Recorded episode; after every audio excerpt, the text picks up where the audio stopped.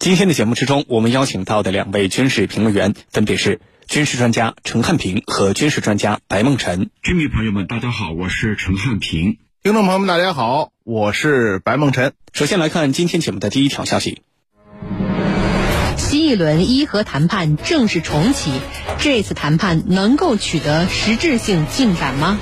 军情观察为您详细解读。十一月二十九号，伊朗核问题全面协议联合委员会政治总司长级会议在奥地利首都维也纳正式的举行，重启了新一轮的美伊恢复履约谈判进程。那么这次的会议由欧盟官员主持，伊朗、俄罗斯、英国、法国、德国相应官员与会，中国谈判代表、中国常驻维也纳联合国代表王群率团出席。那么，伊朗外交部发言人哈提扎布德也在二十九号表示，美国政府应在新一轮的伊核和谈判当中放弃美国前总统特朗普时期曾经对伊朗实施的这种极限施压政策。那么，新一轮的伊核谈判前景到底怎么样呢？接下来，郝帅邀请军事评论员和你一起关注。陈老师，我发现这次的伊核谈判呢，有一个非常非常奇怪的地方。那么本身谈的就是美国跟伊朗如何来恢复履约的问题，但是美国作为当事一方，他竟然没有出席这次的谈判会议，这到底是为什么呢？这个奇怪的细节又说明了哪些问题？请陈老师为我们解答。我觉得这里头啊很有意思。首先一点，从技术层面来说，什么叫技术层面？就是我们从道理上来说，过去呢。就是联合国的五常加伊朗达成了这一份伊核问题协议，联合国五常包括美国，另外加一个德国啊，联合国五常加德国和伊朗达成的。那么现在呢，你美国已经退出了，你特朗普政府时期在一怒之下退出了这个伊核问题协议，你退出以后你就不是这个框架组织的成员了，所以从技术上来说。打个比方，我们几家啊，我们几个单位合签的合同，可是你硬退出来了，我们现在要重新修改，或者说，这个要不要把你吸纳进来，你是没有资格参与的啊，因为你退出来了，得我们重新来考虑，重新来商量。从技术层面上来说，你既然已经退出来了，你现在想恢复这个和谈。想参与这个和谈，那你是不具备资格的。对伊朗来说，他一定利用这次机会，好好的敲打美国啊！既然你退出来了嘛，我不可能让你说退就退，说来就来。这是从技术层面。第二个就是从互信的角度，美国跟伊朗有互信吗？没有互信。双方围绕着不久之前这个所谓的偷运石油的问题，就美国可能要偷伊朗的石油，这里头。已经闹得不愉快了，所以双方没有互信，没有互信，我们就不可能坐在一起。就是我不信任你，你也不信任我。那么第三个问题是什么？就是对伊朗来说，要利用这次机会，好好的教训一下美国。是你当初退出来的啊，不是我逼你退出来，也不是我退出来，是你退出来了。那你你能不能进来？我们要不要恢复？等我们几个先谈，然后把话传给你。啊，你有什么要求？你有什么诉求？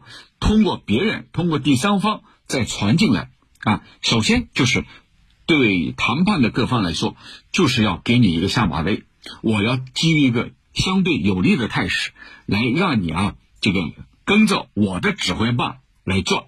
我想这也是伊朗刻意提出来的啊。反正我们这个话不投机半句多嘛，你没有必要这个参与我们谈判，有什么？我们通过转述，这里头就要让对方啊，给对方置于一个很不利的这个境地。我想这是伊朗方面这个故意做的。那么第四个原因就是什么呢？就此前双方也曾经进行过接触，这个接触不是面对面，也是通过第三方。也就是说，对双方来说，这种通过第三方的转述啊，它已经成惯例了。那么即便破裂，大家也不伤面子。对吧？大家也不损害自己的面子，反正有第三方在传话的。呃，假如说谈不拢，我们就可以找个理由，呃，这个话没传到位。这种事情在外交场合是经常有的。所以从这四个方面因素来看，这一次这个通过第三方转述，而不是每一面对面，对双方都有好处。主持人，好，谢谢陈老师。那么在这一新一轮的伊核谈判当中啊，美国和伊朗各自的战略意图、战略考量都有哪些？双方会围绕着哪些重要的议题展开博弈呢？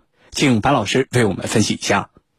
呃，那么伊核协议呢，我们说现在重启啊，这个美国也好，伊朗方面呢，这个对整个协议的前景啊，应该说是都是抱着比较大的希望。而且呢，我们说在这个美国和伊朗国内的政治形势的背景之下，其实双方也是希望能够打破这个伊核协议的僵局啊。呃，那么现在对于这个伊朗来讲，那么伊朗实际上是希望能够让美国来承认啊，之前这个特朗普政府是有罪的，因为我们说特朗普政府呢，呃，单方面退出伊核协议，然后搞了一大堆的这个制裁。那么现在伊朗方面要求美国立刻的解除所有的制裁，那么这个当然主要是特朗普政府设置的一系列的制裁。另外呢，就是保证未来的美国总统不会再像特朗普之前那样单方面的退出伊核协议。那么这种情况下呢，我们说，当然可能美国国内要有一个复杂的法律战。另外呢，就是伊朗方面希望能够把他这个国内的。那么涉及到很多的这个，比如说海外资金呐，或者伊朗资产的这种呃这个解封，那么这样的话，伊朗能够获得相关的，比如抗疫啊，包括这个关系到国民国计民生的很多的物资，这个我们说是伊朗的需要。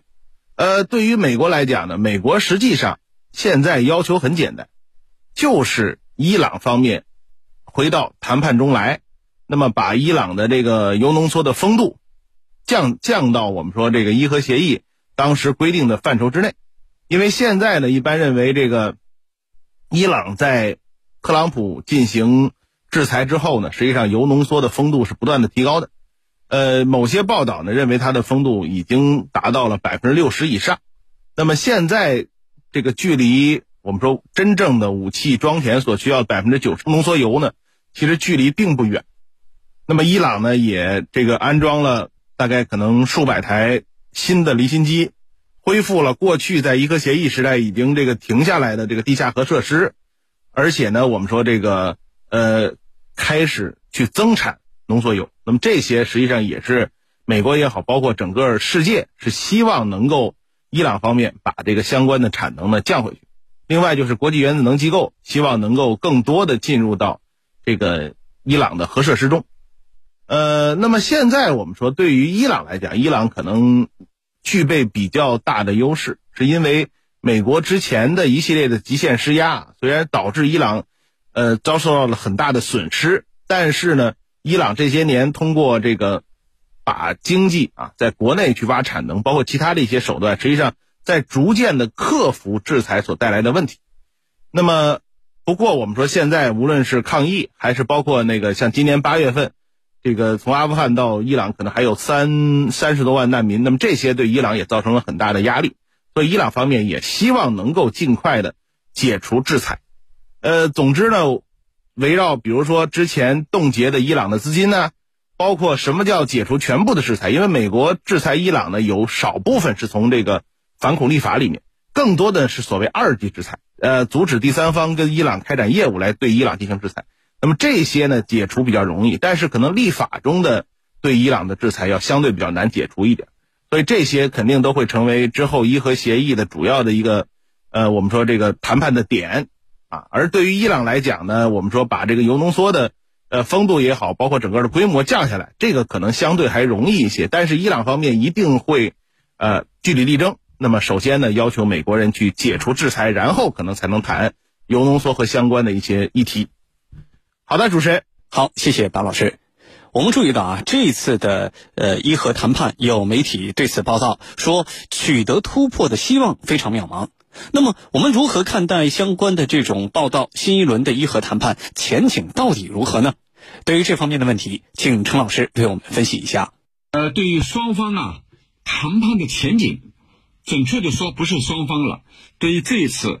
美国是否会重重返伊核问题协议的这个谈判，它的前景，我个人认为的确是不那么乐观。我们来看几个细节，除了我们刚才分析的双方都不愿意面对面，还有一个什么样的细节呢？就是在这一次这个谈判之前，伊朗呢一直盯着一件事情，这件事情是什么？就是你必须取消对我的制裁，撤销制裁是唯一的目标啊！这就是伊朗所设定的。为什么？你对我的制裁是违规的，违反了伊核问题协议。你现在必须把取消制裁作为重返这个伊核问题协议的第一步，关键的一步，这是个门槛。而对美国来说呀，他也有很多的顾虑。哪些顾虑呢？第一个，如果说取消制裁，那美国国内、美国那些右翼势力愿不愿意？肯定不愿意。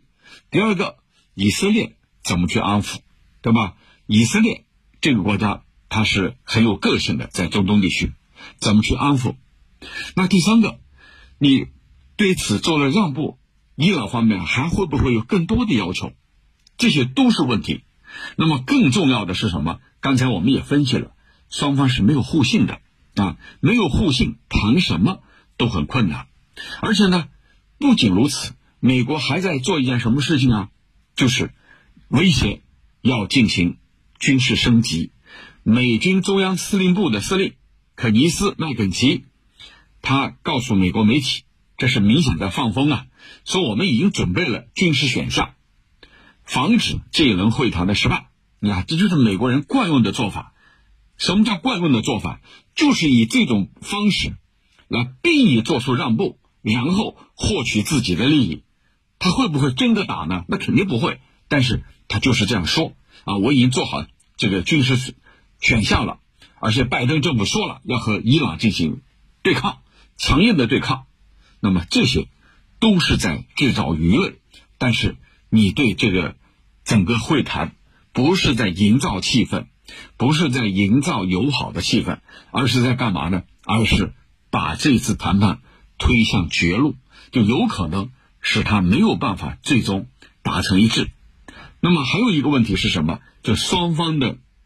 心理的诉求相去甚远，你是有什么要求，我有什么要求，大家相去甚远。对美国来说，他所需要做的是借此机会力压伊朗做出让步。过去呢疏忽了伊朗的这个导弹发射，现在要把这个也纳入到核协议里头。